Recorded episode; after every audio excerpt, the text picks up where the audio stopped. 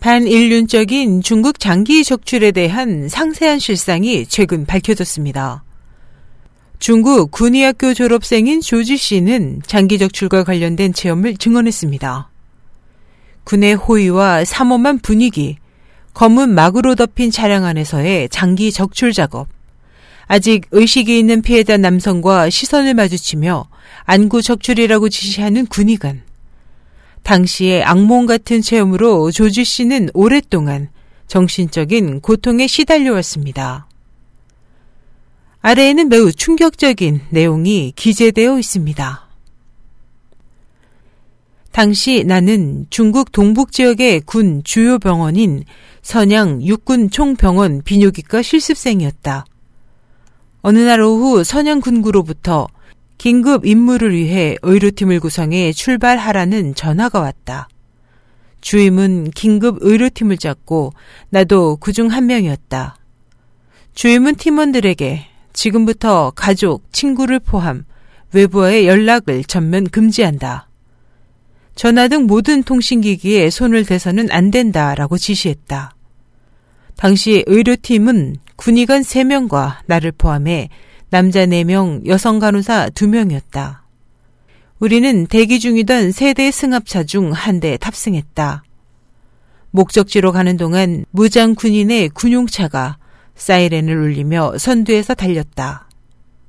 우리가 탄 차량은 개조된 것이었는데 내부가 푸른 커튼으로 둘러싸여 있어서 외부에서는 안을 전혀 볼 수 없었으며 단지 커튼 틈새로 조수석에 총을 가진 군인이 있는 것만 알 수 있었다. 무엇을 할 것인지 전혀 짐작이 가지 않았다.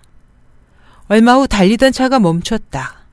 산으로 둘러싸인 곳이었고 무장 군인이 경비를 서는 건물 앞이었다.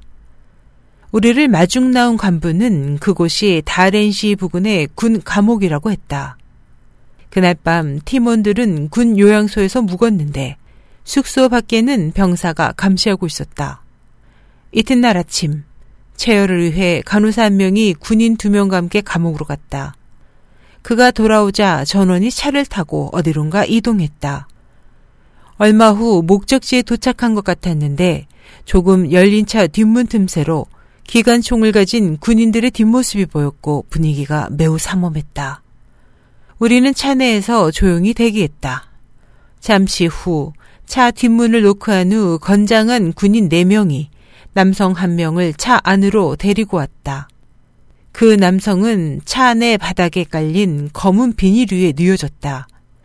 그의 양 다리는 가느다란 특수한 끈에 묶여 있었는데 몸을 조금이라도 움직이면 피부로 파고들 것 같았고 목부터 등과 양손을 이어 묶여진 끈은 밟으면 그를 조금도 움직일 수 없게 했다. 나는 끈을 밟고 있으라는 지시를 받았다. 남성의 허벅지를 누르고 있었을 때 그의 따뜻한 체온이 전해져 왔다.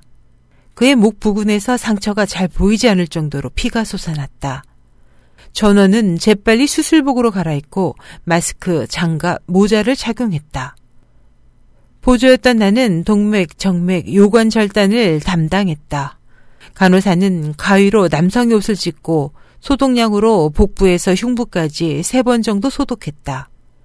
여기서부터 모든 것이 시작됐다. 한 의사가 남성의 가슴에서 배꼽까지 메스를 대자 크게 절단됐다. 그 고통으로 남성의 다리는 격렬하게 떨렸지만 목에서 소리는 나오지 않았다.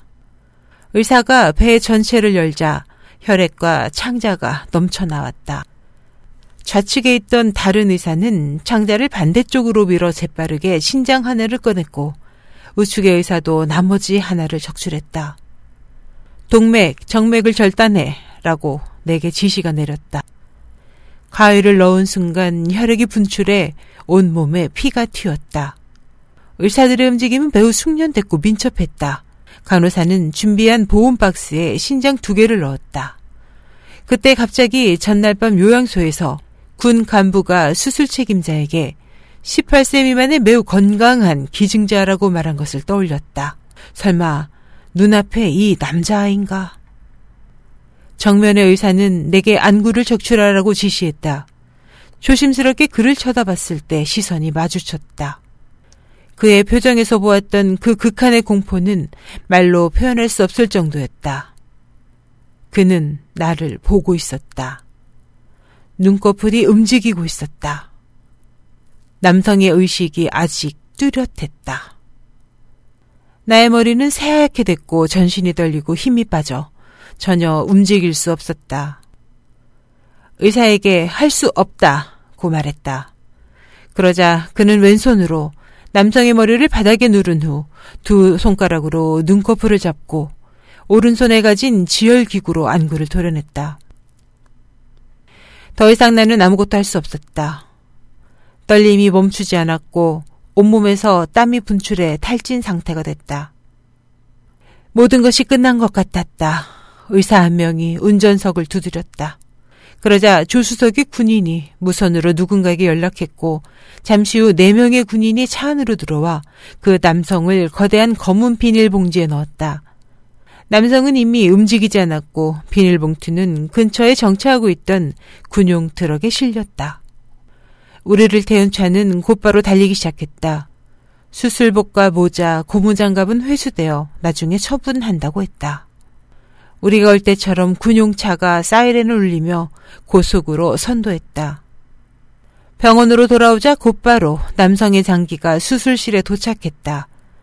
수술대에는 다른 의료팀이 대기하고 있었다. 그 후 나는 극도의 공포로 탈진과 고열 증상이 나타났다. 나는 가족뿐 아니라 누구에게도 그에 대해 말할 수 없었다. 얼마 되지 않아 선양 육군 총병원을 떠났다. 하지만 그 후로도 악몽은 끝나지 않았다. 너무 무서워 생각해내고 싶지도 않았지만 입막음을 위해 살해당하지 않을까 항상 불안에 떨었다. 그렇게 강한 스트레스와 괴로움에 시달려왔다. 오랫동안 밤낮으로 눈앞에 그 무서운 광경이 되살아났다. 승합차 내에 흰 수술복, 흰 고무장갑, 흰 마스크. 두 눈밖에 안 보이는 사람들이 불빛 아래에서 마취도 하지 않고 살아있는 인간의 장기를 꺼냈다. 그는 나와 같은 인간이었다. 말로 표현할 수 없는 괴로움과 공포가 가득한 그의 시선은 나를 응시하고 있었다. 더 이상 견딜 수 없었다. 실제로 체험한 사람이 아니면 그 같은 고통을 이해할 수 없다. 오랫동안 나는 정신착란에 빠지는 게 아닐까 생각했다.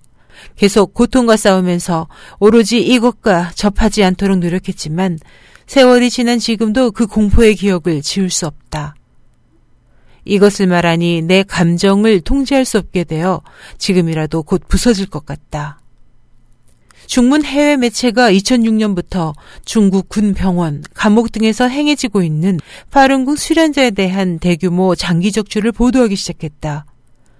당초 나는 이것은 사실이라는 것을 전혀 의심하지 않았다. 이 집단 박해로 그들은 새로운 방대한 장기은행을 얻은 것에 지나지 않는다. 조지 씨는 현재 캐나다에 거주하고 있습니다. 증언 내용에 대해서는 조지 씨의 안전을 고려해 구체적인 시간과 일부의 자세한 내용을 생략했습니다. 조지 씨는 표정에서도 오랜 세월 동안 시달려온 고통이 보였고 인터뷰 중에도 그는 공포와 강한 스트레스 때문인지 수차례 말을 하지 못했습니다. 이같이 장기적 출에 군이 관여한 내용은 베이징 잃어버린 신중국의 저자 에단 구투만 씨도 미국 의회에서 증언한 바 있습니다. SH 희망성 국제방송 임소연이었습니다.